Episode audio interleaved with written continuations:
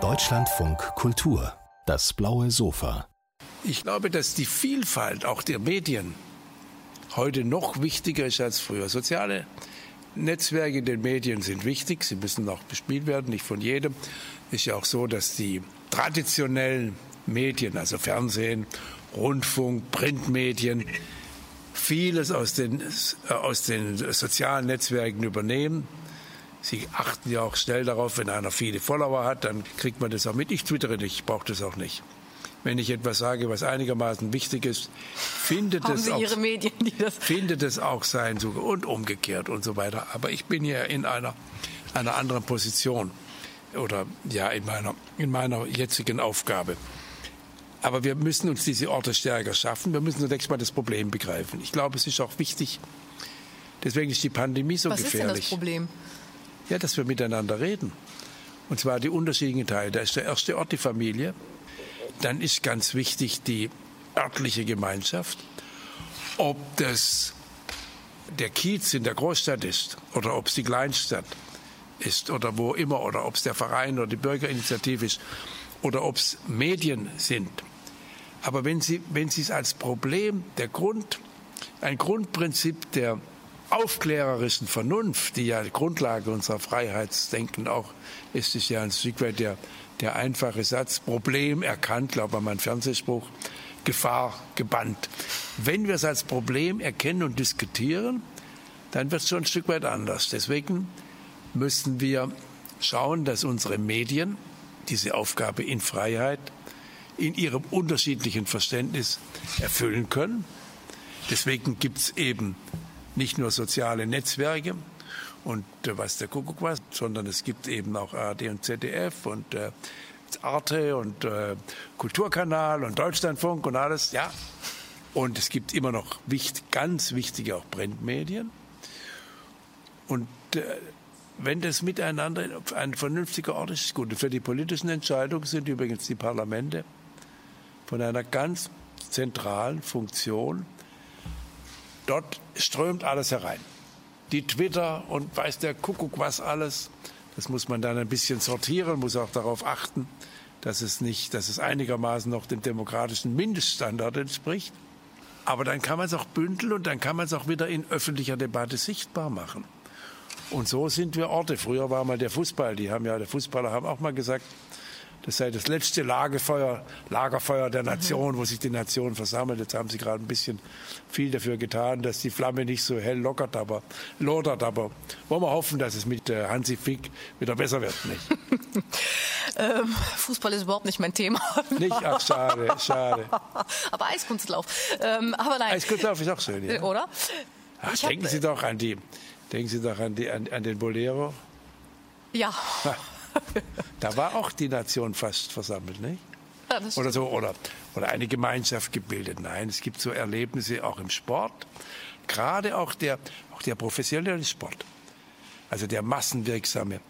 Eigentlich nur, da wird oft gesagt, warum ist das? Nein, es ist auch wichtig, weil es viele Menschen zusammenbringt.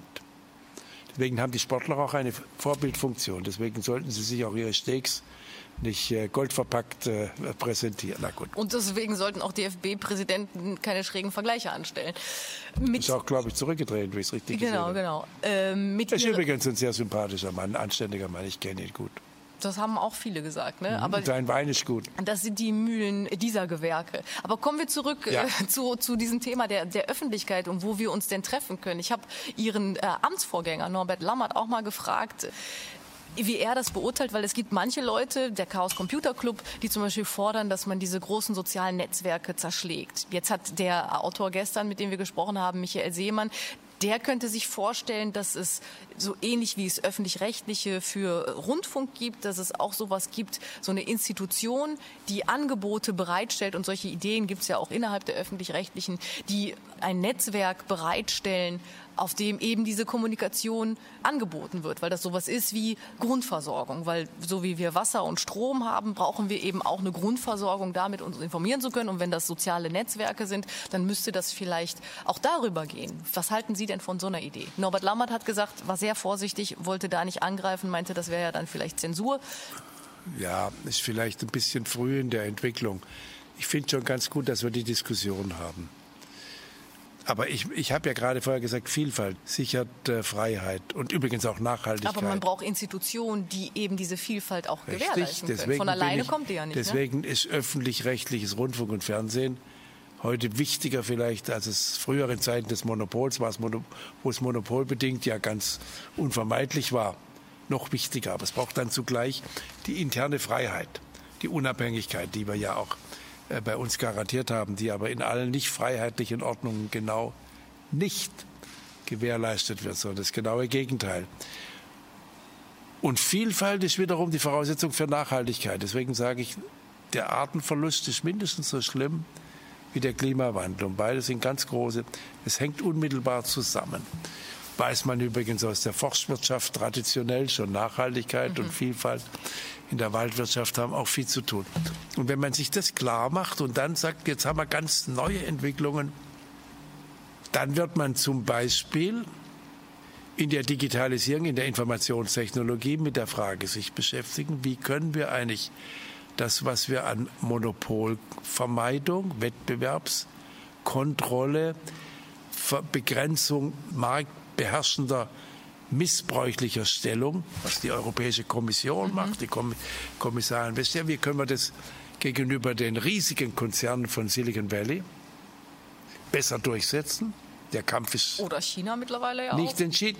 Ja, und ich möchte eben nicht auf die Alternative beschränkt werden. Da ist mich bei meinem Buch, dass wir nur noch wählen können zwischen dem Monopol von zwei, drei, vier riesigen Konzernen in Silicon Valley und dem Staatsmonopol in China. Da, da finde ich, müssen wir Europäer, und deswegen brauchen wir ein stärkeres Europa, mhm, Europa ja. immer Kultur auch, mhm. müssen wir mit aller Kraft, aber deswegen müssen wir selber uns einiger, handlungsfähiger, effizienter werden. Oh, jetzt bin ich mitten in meinem Buch. Ja, super. Ihr Buch, da steigt äh, immer auch, also zwischen den Zeilen, aber auch natürlich in den Gesprächen und in den Essays die Covid-19-Pandemie durch. Und Sie schreiben, die Pandemie zeige nun gnadenlos dort die Grenzen auf, wo wir in den vergangenen Jahrzehnten deregulierend vieles übertrieben haben, mhm. wo das unglaubliche Schwungrad des Kapitalismus mhm. und der Finanzmärkte überdreht ist. Sie haben es auch vorhin angesprochen, auf Kosten der Resilienz, des Klimas und der Artenvielfalt sowie des sozialen Zusammenhalts.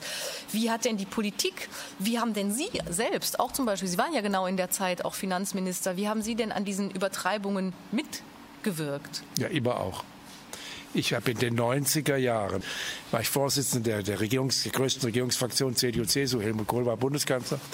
Da war das große Anliegen Deregulierung des, der, der Finanzmarktregeln, um den Finanzplatz Deutschland wettbewerbsfähig zu halten in mhm. der weltweiten Konkurrenz. Dann haben wir so weit dereguliert, dass es kaum noch Regeln gab. Und dann kam die Finanz- und Bankenkrise. Und wir haben festgestellt, wir haben es übertrieben. Und da mussten wir Regeln einführen, da musste der Staat einspringen als äh, Länder of Last Resort.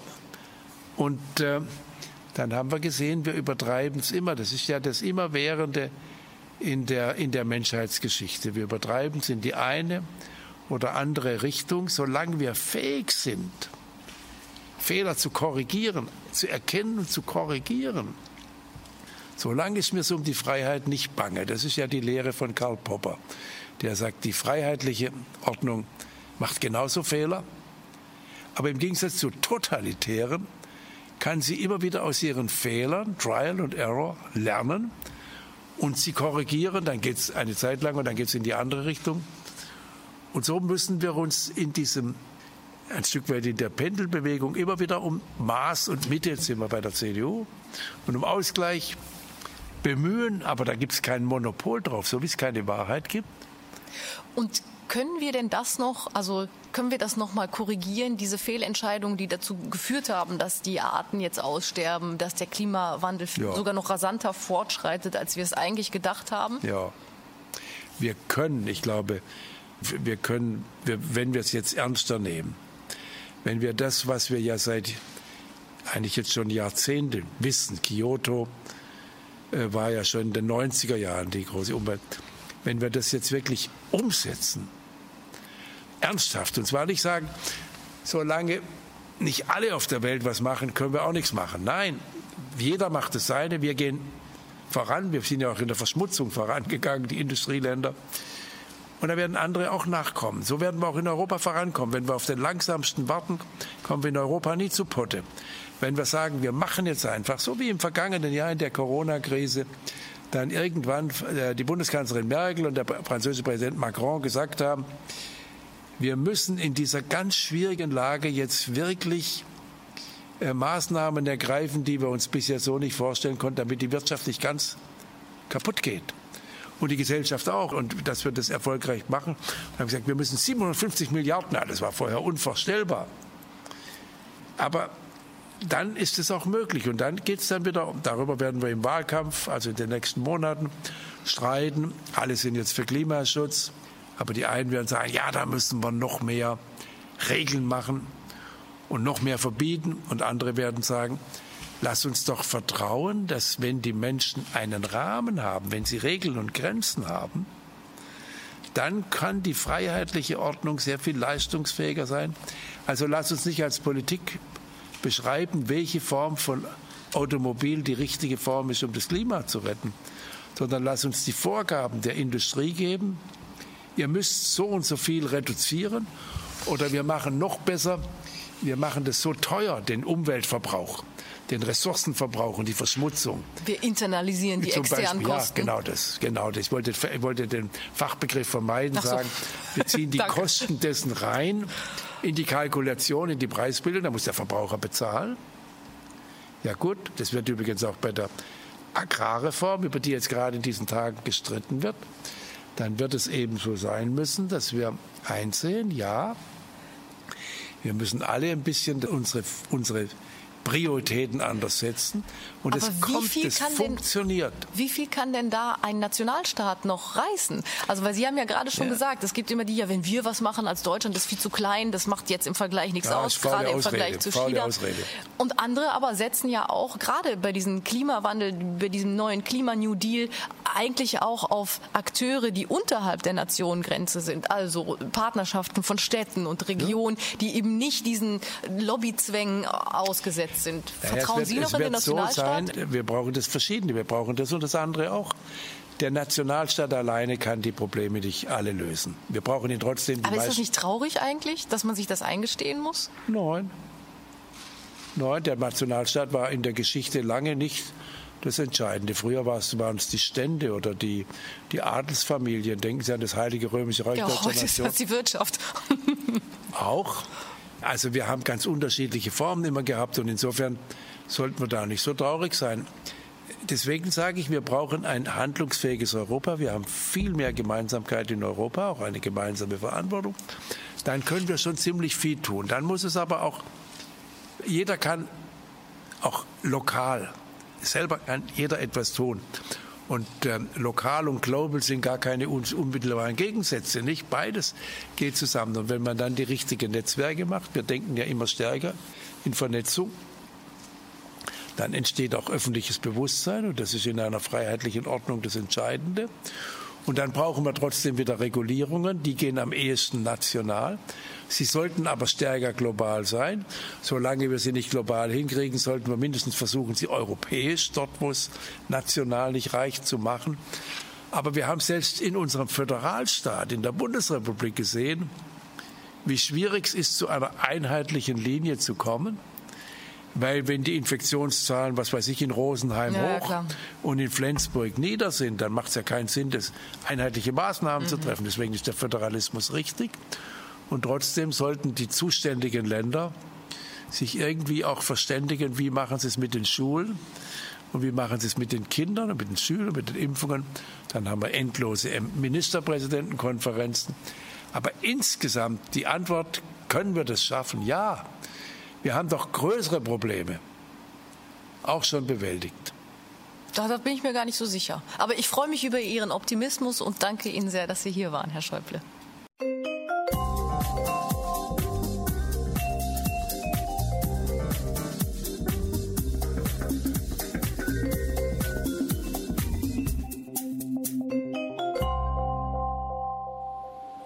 Herzlich willkommen vom blauen Sofa. Herzlich willkommen auch an Reik Anders. Ja, Hallöchen. Schön, dass du es geschafft hast. Wir haben uns auf ein kollegiales Du geeinigt. Ja. Äh, Wir sind beides Journalisten. Du bist zwar auf YouTube mit deinen wie viel Millionen Klicks natürlich in einer anderen Zielgruppe unterwegs, aber wir sind in ähnlichen Themengebieten unterwegs. Deswegen duzen wir uns nur, dass wir uns mal vorher das äh, klargestellt haben. Der Barbar in uns muss Liebe finden. So heißt sein Buch. Leben wir in einer Barbarei? Also wir gehen mit ganz großen Schritten wieder in diese Richtung. Ich weiß, bei vielen Leuten herrscht so der Gedanke, dass jetzt irgendwie ähm, die Grünen sind irgendwie so weit oben in den Umfragen, von wegen, das ist doch der Beweis, dass Deutschland sich voll krass weiterentwickelt hat und dieser linke Mainstream, von dem oft gesprochen wird, der hat das Land im Griff. Deswegen, das kann doch gar nicht sein, dass wir jetzt in so einer barbarischen Gesellschaft uns befinden. Und noch tun wir das auch nicht, das möchte ich auch dazu sagen. Aber man sieht große Anzeichen dafür, dass bei vielen Leuten einfach das Blut wieder kocht, dass sie irgendwie die haben Bock, dass es wieder knallt, dass was passieren muss, dass es wieder äh, Blut gibt, mehr oder weniger. Das sieht man mittlerweile leider sehr, sehr häufig. Nicht nur bei ja, den bestimmten Politikern, die, glaube ich, wir alle gerade so vor dem geistigen Auge haben, die es da so gibt, sondern tatsächlich auch in den Medien, in der Zivilbevölkerung, bei vielen, vielen Leuten im Netz, die sich beobachten lassen. Also eine ganz, so ein ganz breiter Strudel, der quasi reicht vom Pegida-Rentner bis zum identitären Studenten, ähm, der sich da zusammenfindet und aus meiner Sicht einfach eine große Bedrohung dasteht für die, ja, für das freiheitliche zusammen, das wir in diesem Land eigentlich haben. Jetzt werden wahrscheinlich einige Zuschauer und Zuschauerinnen sagen, ja, Moment mal, ich habe ich hab gar keinen Schaum vom Mund. Also ich, ich verfolge zwar manche empörten Diskussionen, die irgendwie im Twitter irgendwie groß werden und manchmal auch in Zeitungen landen, aber so schaumig bin ich gar nicht unterwegs. Ja, das freut mich für Sie. Und wie ich auch gesagt habe, nicht jeder äh, muss sich natürlich angesprochen fühlen, aber es gibt, wie gesagt, bestimmte Erscheinungen, die ich in diesem Buch hier, äh, ich muss das mal so Teleshopping-mäßig kurz in die Kamera halten. Nein, aber es gibt wirklich viele, viele Punkte, die mich einfach sehr pessimistisch stimmen. Ähm, das ist zum einen die immer ja, weiter zunehmende Europafeindlichkeit tatsächlich, dass man wieder sagt, so ey, was soll jetzt irgendwie Europa und dieser Superstaat Europa, wir brauchen wieder so mehr so starke Nationalstaaten und jetzt ein Land ist wieder besser als das andere und wir müssen uns jetzt wieder so, so stolz sein, uns durchsetzen dafür, so auf unseren Stamm mehr oder weniger. Dann ist es auch tatsächlich so, dass bei vielen bedeutenden ähm, Studien, Sozialstudien, unter anderem auch hier aus Leipzig, von der Universität Leipzig, immer wieder festgestellt wird, dass sich dieses rechtsextreme oder auch faschistische Gedankengut immer weiter in die Mitte der Gesellschaft reinfrisst und das seit Jahren. Wir erleben da immer wieder neue Höchststände, auch was zum Beispiel die Feindlichkeit gegenüber einzelnen Religionsgruppen angeht. Das heißt, wir haben so ganz viele Mosaiksteine, die sich langsam zusammensetzen zu einem sehr, sehr hässlichen Bild. Wenn das ungebremst so weitergeht, dann erreichen wir diese Barbarengesellschaft, vor der ich im Buch warne. Das heißt, wir reden gar nicht so sehr über ein generelles Diskursproblem aller Beteiligten eines Diskurses, sondern wir reden über Rechtsradikale hauptsächlich. Wir reden über die Seele dieses Landes. Wir reden über die Seele der Menschen, die hier leben und die jetzt die Entscheidung treffen, was für ein Land sie haben wollen. Wollen sie irgendwie ein Land für sich im Sinne von so, wir waren schon immer hier und äh, das Land gehört uns und kein anderer darf hier jemals irgendwas reißen oder so. Und sobald da mal ein Ausländer mit einem dicken Auto vorbeifährt, dann ist schon wieder die, der, der Puls hier im Sinne von, warum hat der so ein dickes Auto, der ist doch bestimmt ein Verbrecher und so. So die Art von Argumenten gibt's ja die ganze Zeit so. Ne?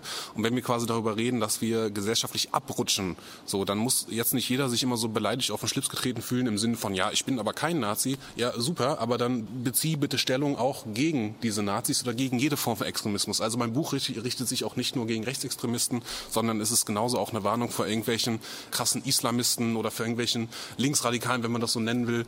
Also überall, wo Leute sagen, mit Gewalt muss man etwas durchsetzen, da muss man einfach die Linie ziehen. Aber natürlich ist es so, dass der Rechtsextremismus, ohne jetzt Horst Seehofer zitieren zu wollen, trotzdem halt die größte Bedrohung für unser Land momentan ist. Das ist faktisch nun mal so. Du hast verschiedene Punkte. Du bist ja da auch, ähm, auch wenn da eine gewisse Emotion durchaus jetzt schon spürbar ist, du bist da sehr faktisch vorgegangen, wie ein Journalist, hast sehr fundiert recherchiert, hast verschiedene Studien auch zu Rate gezogen.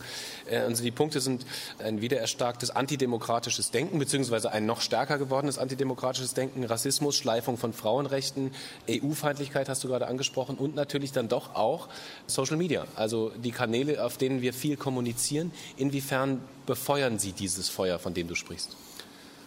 Ja, da gibt es schon ganz viele Diskussionen, Debatten dazu. Ich möchte das jetzt gar nicht mehr so, so krass da reingrätschen, im Sinne von, dass natürlich diese Anonymität im Internet dazu führt, dass die Leute, die irgendwelche andere Leute bedrohen oder die andere Leute beleidigen, dass die eigentlich davon ausgehen können, mir kann sowieso keiner was. Im Normalfall ist es so, wenn du mit einem anonymen Profil gegen irgendjemanden hetzt, ne, dann kannst du das zwar zur Anzeige bringen, aber in der Regel so nach sechs bis zwölf Monaten kommt da von der Staatsanwaltschaft irgendwie ein Brief, ja, Verfahren eingestellt, Täter oder Verdächtiger konnte nicht ermittelt werden, so, ne, aus dem Haus. Das ist dir auch schon selber oft passiert? Ja, klar. So. Ist natürlich nochmal was anderes bei, bei Merkel und Steinmeier zum Beispiel. Wenn da irgendwas ist, ne, dann innerhalb von äh, 24 oder 48 Stunden haben die den Typen, auch wenn er seine sechsmal formatiert gelöschten Festplatten in den Müll geschmissen und verbrannt hat. Trotzdem können die BND-Leute das auf einmal dann nochmal toll wiederherstellen und so, alles kein Problem. Oder BKA-Leute, keine Ahnung. Das ist natürlich jetzt auch eine Sache, über die man sich auch wieder ewig streiten kann. Das geht auch in viele Richtungen, dass man natürlich als der Normalbürger, sage ich mal, da nicht dieselbe Behandlung erfährt oder nicht derselbe Drive dahinter ist, wie wenn du natürlich so ein gesellschaftlich hochrangiges Tier bist. Ne, das, das ist nun mal leider so und gerade auch in dem Beispiel, was du angesprochen hast oder worüber wir gerade reden, da wird es natürlich nochmal besonders deutlich. Was ich auch noch mal gerne ansprechen will, ganz kurz, weil du es eben erwähnt hast, die Situation der Frauen in Deutschland. Ich weiß, es gibt bestimmt Leute, die uns jetzt beide sitzen sehen, so zwei Männer unterhalten sich irgendwie über Frauenrechte, okay.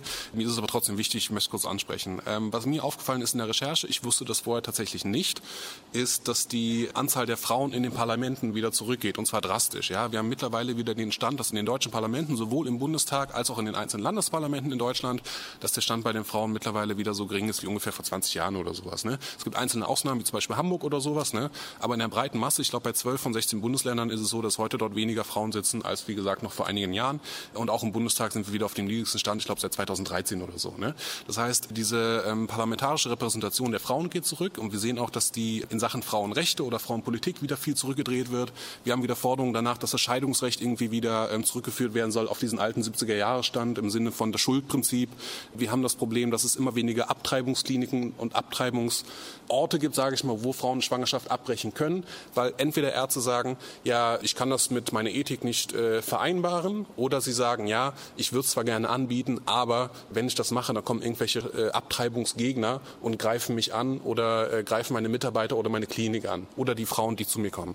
Und das ist wirklich ein Punkt, der mich wahnsinnig aufregt, aber ich, ich nee, merke, aber, ich steige mich gerade rein. Ja, ja. Wir können ja dranbleiben. Warum glaubst du denn, gibt es Teile in dieser Gesellschaft, die äh, in Sachen Frauenrechte lieber wieder den Rückwärtsgang einlegen wollen?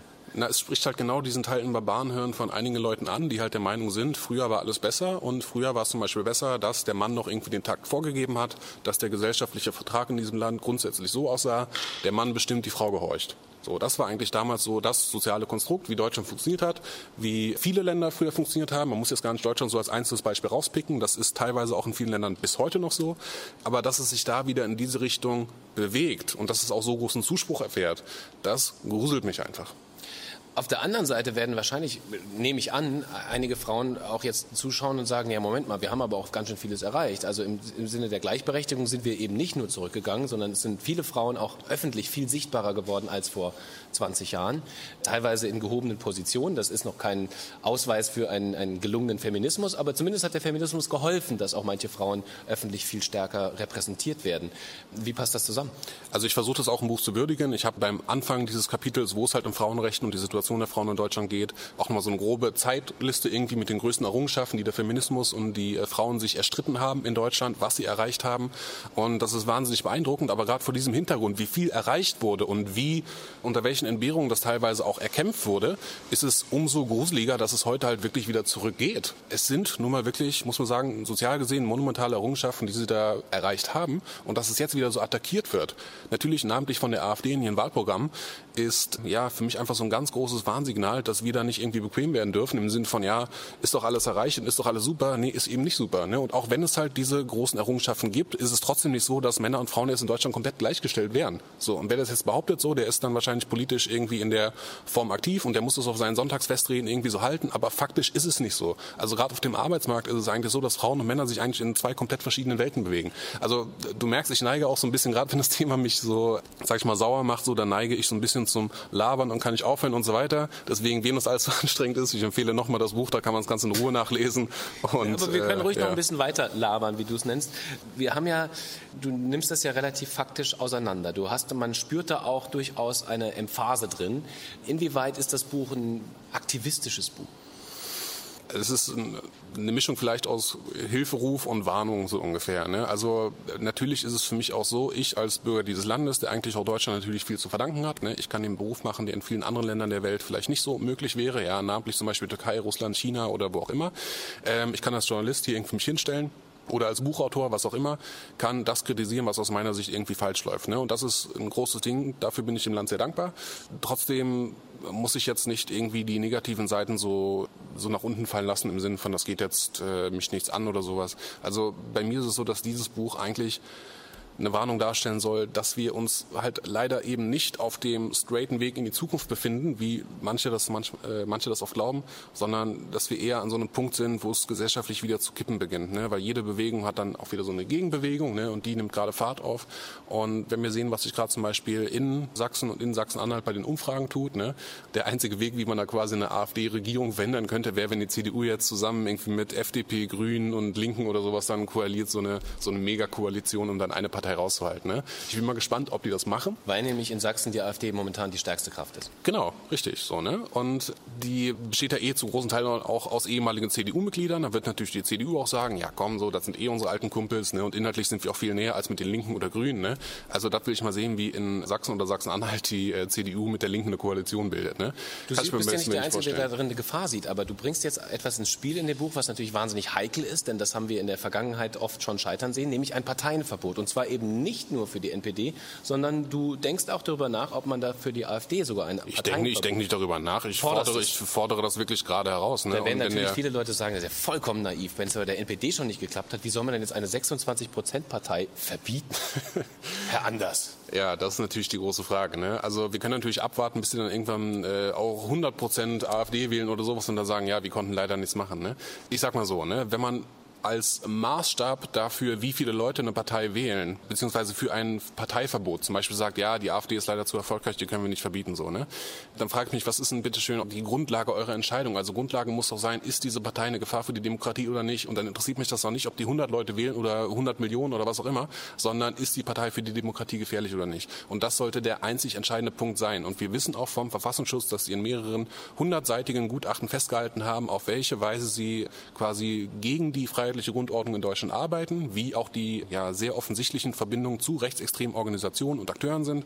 Das ist alles seit langem bekannt, aber irgendwie kann man leider nichts machen. Und über dieses wirklich sehr würdelose NPD-Verfahren, was da mal versucht wurde, dass man seit 50 Jahren nicht auf die Kette bekommt, diese Partei in die Schranken zu weisen, sondern noch Steuermillionen da irgendwie hinwirft für ihre, äh, für ihre Mitarbeiter, für ihre Büros, für ihre Dienstwagen.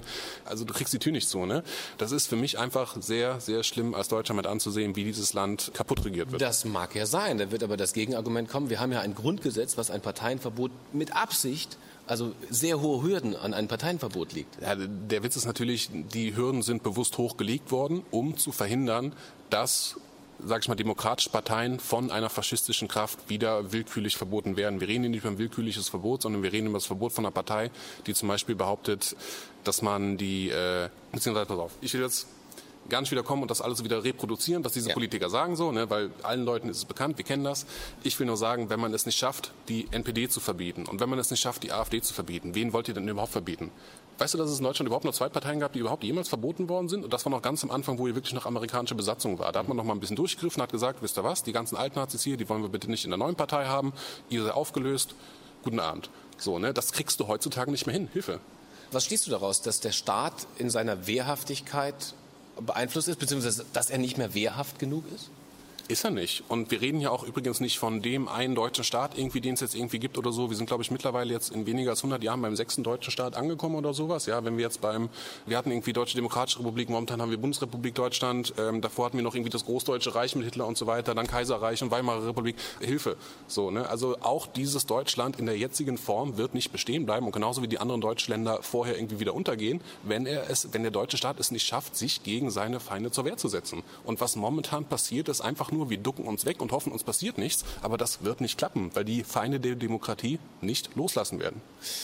Da kann man natürlich einerseits sagen, du hast ja vollkommen recht, äh, rechtsextreme Terrornetzwerke bis hin in hohe Sicherheitsbehörden hinein. Wir haben äh, diverse Rechtsradikale in diversen Parteien, äh, die teilweise sogar in Parlamenten sitzen.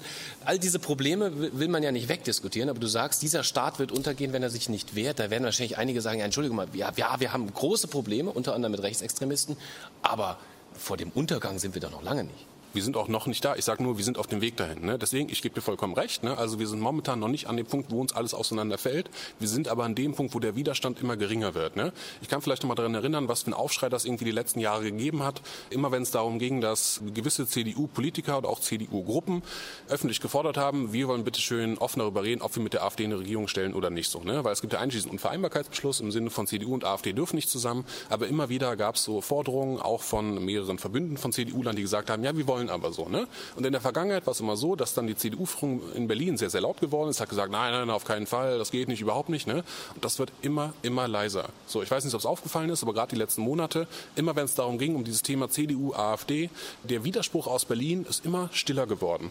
Und ich möchte auch noch mal daran erinnern, ne, Merkel ist irgendwie ab jetzt weg und äh, danach geht bei der CDU erstmal das Licht aus. Ist jetzt meine Prognose. Ne? Und ich möchte mal gerne wissen, wie diese CDU, die eigentlich ihre ganze Legitimation daraus sieht, von wegen, wir sind an der Macht, wir sind die Verantwortlichen irgendwie, was die macht, wenn die ihre Ämter nicht mehr hat.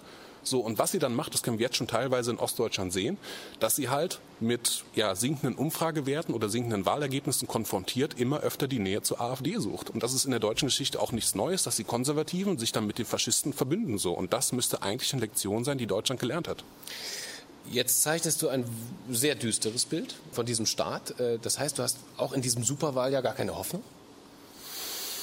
Ich habe die Hoffnung, dass es jetzt noch einmal gut geht und dass wir dann aber in vier Jahren nochmal an einem Punkt sind, der sehr viel düsterer sein wird als wahrscheinlich jetzt. Weil jetzt besteht realistisch gesehen schon die Chance, dass die AfD nicht Teil der Regierung wird. Das ist noch möglich auf demokratischem Wege. Aber wenn wir jetzt vier Jahre irgendwie tatsächlich jetzt die Grünen haben sollten und da kommen wirklich die Sachen, die da vorgeschlagen werden im Sinne von, äh, wir wollen Tempo 130 und jetzt weniger Fleisch und keine Flüge und äh, angeblich Eigenheimverbot und so weiter. Ne? Also egal, was davon jetzt wirklich stimmt oder nicht. Ne? Manches wird ja auch vom politischen Gegner immer so ein bisschen übertrieben. Ich kann mir aber vorstellen, dass dann es gibt so einen Spruch zum Beispiel, in jedem Sieg liegt auch ein großes Risiko. Ne? Kann zum Beispiel sein, so dass jetzt vielleicht die äh, nächsten Jahre eine Politik stattfindet, wo ich sagen würde, cool, so damit kann ich jetzt irgendwie besser leben. Es kann aber auch sein, dass gerade dieser Erfolg nochmal die Gegenseite erheblich mobilisieren und radikalisieren wird. Gerade wenn ich mir anschaue, wie auch die Medienlandschaft in Deutschland noch zerfällt und wie auch soziale Medien funktionieren, halt dadurch, dass Beiträge umso öfter gezeigt werden und sich besser verteilen, je extremer und radikaler der Inhalt ist, dann habe ich schon das Gefühl, dass uns zumindest mittel- und langfristig langfristig noch ganz, ganz große Herausforderungen bevorstehen. Also was tun? Die Analyse, dass zum Beispiel Radikalität äh, auf Social Media zum Beispiel immer weiter verbreitet wird und äh, dass man damit mehr Punkte, mehr Likes, mehr Herzchen bekommt, ist ja vollkommen klar. Aber was tun?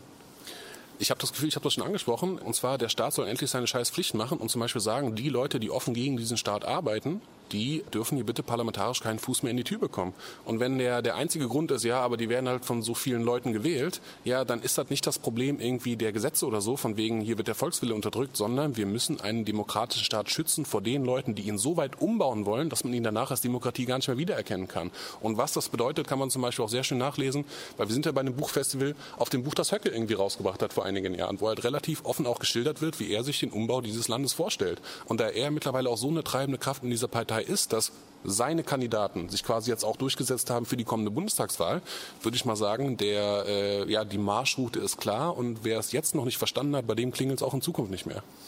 Und wir wollen aber nochmal betonen, äh, du willst ja nicht Parteien verbieten und damit den Rechtsradikalismus verbieten. Der wird damit nicht per se sein. Also nicht ich weiß, die werden dann ihre nächste Partei gründen. Dann machen die halt Alternative für Deutschland 2 oder Alternative für Deutschland Directors Cut oder was auch immer so. Ne? Aber dann werden die halt auch verboten. Aber man darf die nicht staatlich so weit wachsen lassen, dass halt so Strukturen entstehen, die sich immer weiter verstärken. Irgendwann muss man auch den Riegel vorschieben. Und ich verstehe nicht, warum das nicht passiert. Sagt Reik Anders. Und weitere Analysen und vor allem auch Begründungen zu deinen verschiedenen Thesen finden wir zumindest in diesem Buch. Der Barbar in uns muss Liebe finden. Ganz herzlichen Dank, Reik Anders. Danke.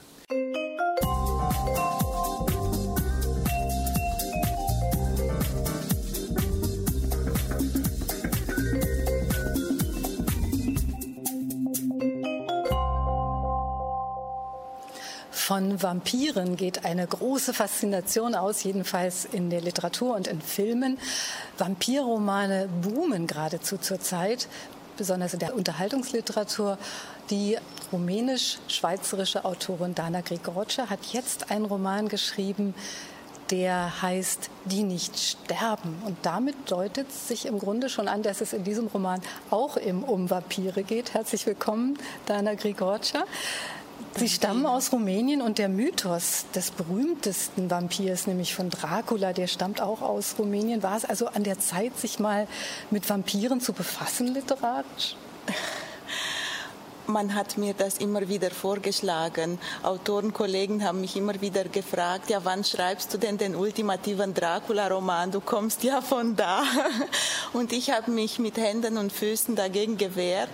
Und nach meinem Liebesbuch, nach der Liebesnovelle Die Dame mit dem maghrebinischen Hündchen, die in Zürich spielt, wollte ich einen Amerika-Roman schreiben. Ganz was anderes. Ganz was anderes. Und ich war in Amerika auf Lese Reise mit dem einen Buch war in Seattle, habe in der wunderschönen Elliott Bay Book Company gelesen und der Buchhändler da hat mir eine unglaubliche Geschichte erzählt, die mich inspiriert hat, die, diesen Dracula-Roman zu schreiben. Und zwar hat er erzählt, dass sich ein paar Männer immer wieder in seiner Buchhandlung getroffen haben und über eine digitale Buchauslieferung fabuliert haben, so geträumt haben, die zu gründen. Und der Buchhändler, der hat sie für Träumer gehalten Eltern, der hat ihnen Kekse gebracht, Löffelbiskuits, Sirup, Kaffee und äh, irgendwann haben die Männer Amazon gegründet und haben alle was hat das mit Familien zu tun? alle Buchhandlungen, kleine Buchhandlungen in Seattle und Umgebung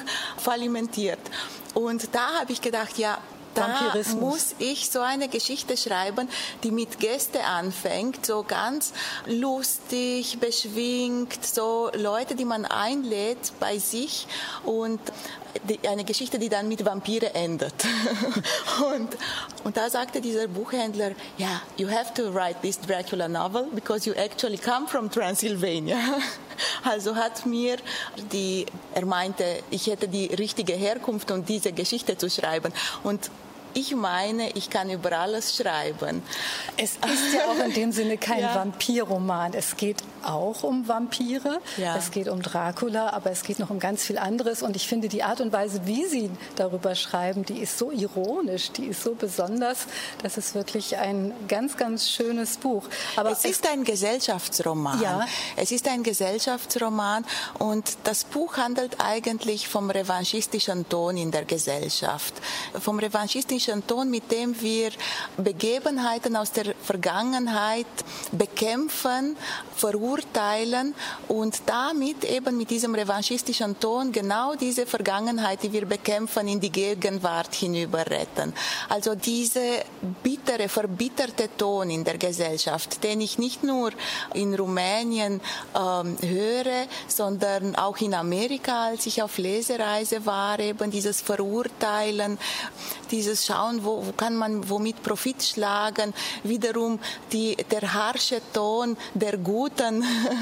Auch in Europa macht sich, macht sich dieser, diese Verkrampfte in der Kommunikation breit. Und darüber wollte ich etwas schreiben, eben über diese Themen, die wir längst vergangen dachten, längst begraben, längst, ähm, ja, längst eben, längst begraben und die jetzt aus den Gräbern herauskriechen und um uns heimsuchen. Die Gespenster also, der Vergangenheit sozusagen. Genau, die Gespenster, wie eben, man hat immer diese Déjà-vus, so wenn es um Nationalismus geht, um Korruption, um um diese Sehnsucht nach der starken Hand, um diese, um diese Anbetung der Diktatoren.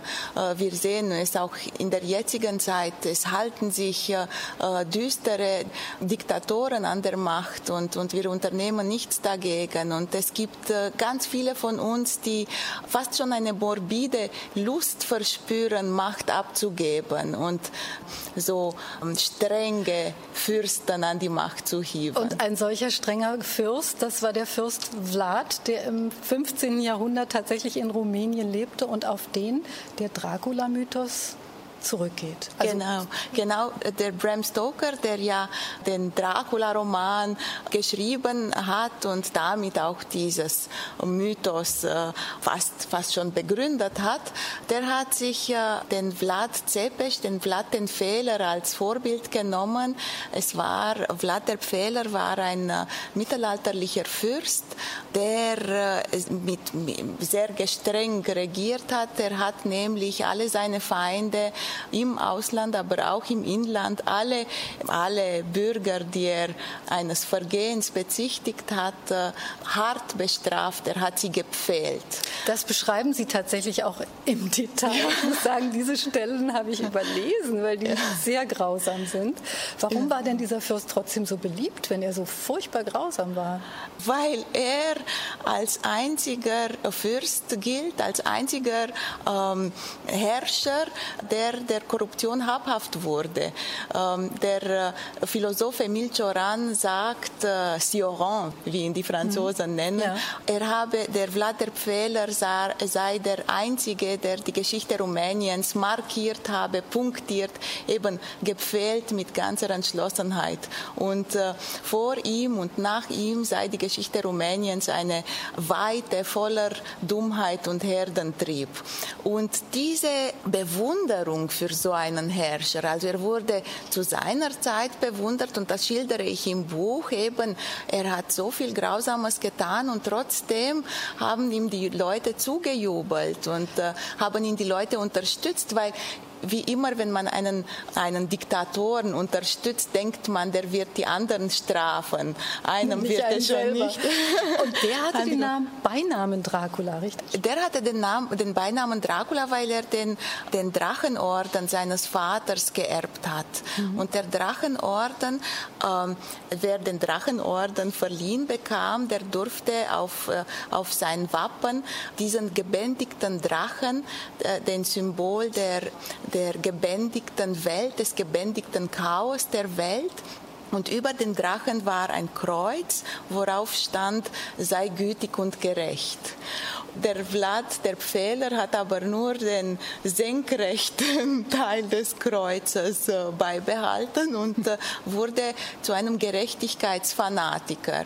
Er hat nämlich, äh, er hat den heiligen Georg zum Beispiel sehr verehrt. Er kämpft ja mit dem Drachen. Aber der Drache beim heiligen Georg ist der innere Drache. Er kämpft mit, mit sich, mit, mit dem Bösen mhm. in sich. Das ist auch der Dschihad. Und wenn man aber sich nicht mehr im Spiel Spiegel sieht, wie die Vampire, oder? Dann, Stimmt, die können sich nicht sehen. Die können sich nicht äh, spiegeln. Dann zieht man grausam über, über die anderen her. Also Vampire sind eigentlich Untote, die sich vom Blut anderer nähren müssen und sie können die Wände hochlaufen und fliegen. und das erzähle ich alles auch deshalb, weil sie davon in diesem Buch auch erzählen. Und das wird übrigens erzählt aus der Perspektive einer Künstlerin, die in der Ich-Perspektive erzählt. Und sie entwickelt im Laufe des Buches auch solche vampirhaften Fähigkeiten. Nochmal zu dem Vampir- und Dracula-Glauben oder Mythos. Wie lebendig ist der in Rumänien? Man hat äh, sehr dagegen gekämpft, Vlad den Pfähler mit Dracula, also diesen, diesen Nationalhelden, der er war, nicht nur zu seiner Zeit, sondern auch in der Zwischenkriegszeit, als der Nationaldichter Eminescu schrieb, ach Pfähler, Herrscher, kämst du doch mit harter Hand zu richten.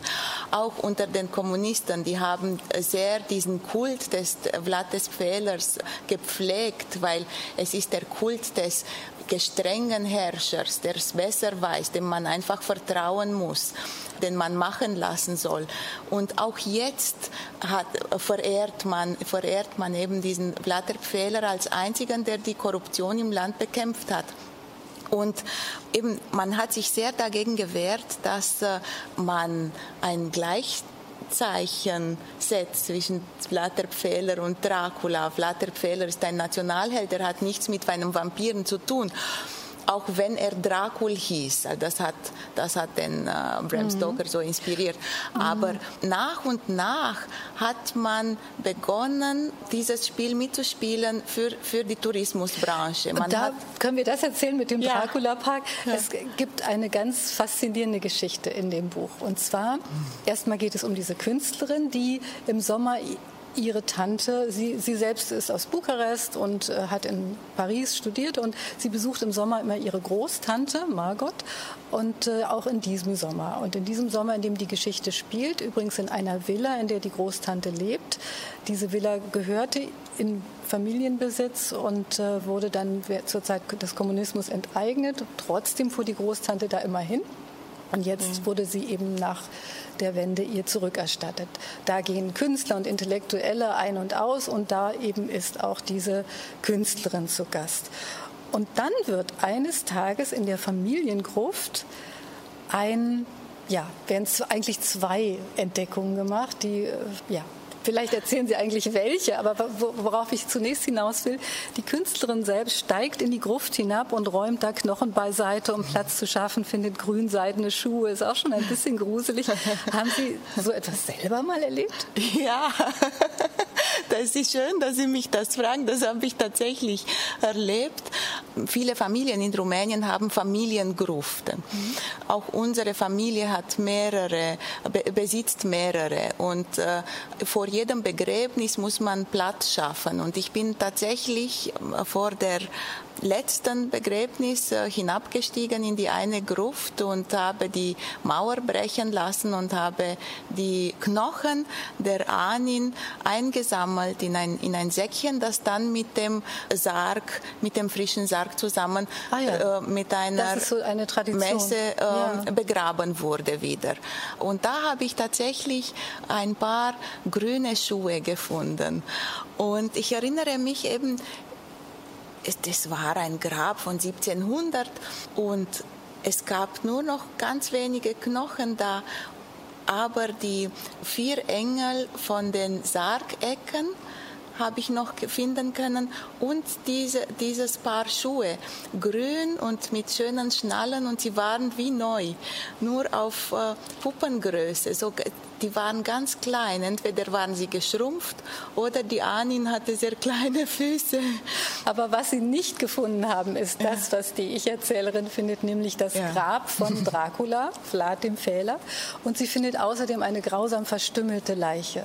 Und da überlegt man sich, könnte die von einem Vampir so übel zugerichtet worden sein? Und das bringt den Bürgermeister nämlich auf die Idee, jetzt kommen wir zum Dracula-Park. Ja. Man könnte doch hier einen Dracula-Park in dem kleinen Ort, der ökonomisch ziemlich äh, niedergegangen ist, ähm, einen Dracula-Park errichten, um Touristen anzulocken. Gab es solche Pläne tatsächlich mal? Ja, es gab einen großen Plan von dem einen Tourismusminister, einen Dracula-Park zu errichten. Und äh, äh, zwielichtige Politiker und Geschäftsmänner haben sich schon Aktien gesichert. Es ist der erste große Sieg der aufkeimenden Zivilgesellschaft in Rumänien zu verdanken. Es war der erste große Sieg der Zivilgesellschaft, diese Pläne nicht ähm, verwirklichen zu lassen. Also es, es gab Demonstrationen, rodet keine Urwälder, um so ein Disneyland zu bauen. Äh, der Prinz Charles, der in Transsilvanien immer wieder Ferien macht, äh, hat sich ja und Rhabarber, Bio-Rhabarbergärten hat, hat sich dagegen aufgelehnt und hat Interviews gegeben und, äh, und dieser Park wurde nicht gebaut. Die, die Pläne gab es dann mehrere Jahre. Immer wieder hat man versucht, doch diesen, diesen Dracula-Park zu, zu bauen, weil so viele Touristen nach Rumänien kommen, um Dracula zu suchen. Also man muss ihnen etwas bieten. Was ich aber in diesem Buch schreibe, ist, dass Dracula längst nicht mehr nur Transsilva ist, in Transsilvanien, hinter dem Wald, sondern längst hier unter uns angekommen ist. Mhm. Und zwar hatten Sie ja vorhin schon darauf, äh, waren Sie schon zu sprechen gekommen, auf die Untoten der Vergangenheit, also ja. Korruption, das, was immer schon da war, was also weiter west, auch in dieser Gesellschaft, ist praktisch Vampirismus ein Kennzeichen nicht nur der rumänischen Gesellschaft, sondern überhaupt unserer Gesellschaft? Ja, Vampirismus, es gibt viele, viele Vampire. Es gibt, es gibt diese Politiker, die man schon gesehen hat, die einfach, also die Nomenklatur in, in Rumänien muss man sich vorstellen, all diese Altkommunisten, die kamen nach der Wende, waren Sozialdemokraten, waren wieder am Regieren. All diese Bürgermeister, die Geschichte, die ich erzähle mit dem Bürgermeister, der, der dann über Leichen geht. So der ne? buchstäblich über Leichen geht, der 40 Jahre lang sich hält und als er geht, seinen Sohn zum Bürgermeister macht. Diese Geschichten gibt es. Auch die Geschichten mit den gefälschten Wahlen, bei denen man Ausweise von Verstorbenen verwendet. Auch das ist Vampirismus. Auch das, also dieses Herunterwirtschaften dieser Orte, ist Vampirismus. Aber auch der Vampirismus ist nicht, die Vampire, das sind nicht nur diese Leute, die uns empören mit ihren Taten. Vampire sind vielleicht auch wir, wenn wir im revanchistischen Ton und mit mit, einem, mit einer Härte antworten, die, die das, was an Bösem passiert, weiter am Leben erhält. Also es geht nicht nur um ja. Vampire in diesem ja. klugen und zum Teil etwas grausigen, aber auch komischen und sehr poetischen Roman von Dana Grigorcia, die nicht sterben. Das Buch ist im Penguin Verlag erschienen und ich danke Ihnen herzlich für das Gespräch hier bei uns danke auf dem Ihnen, blauen Sofa.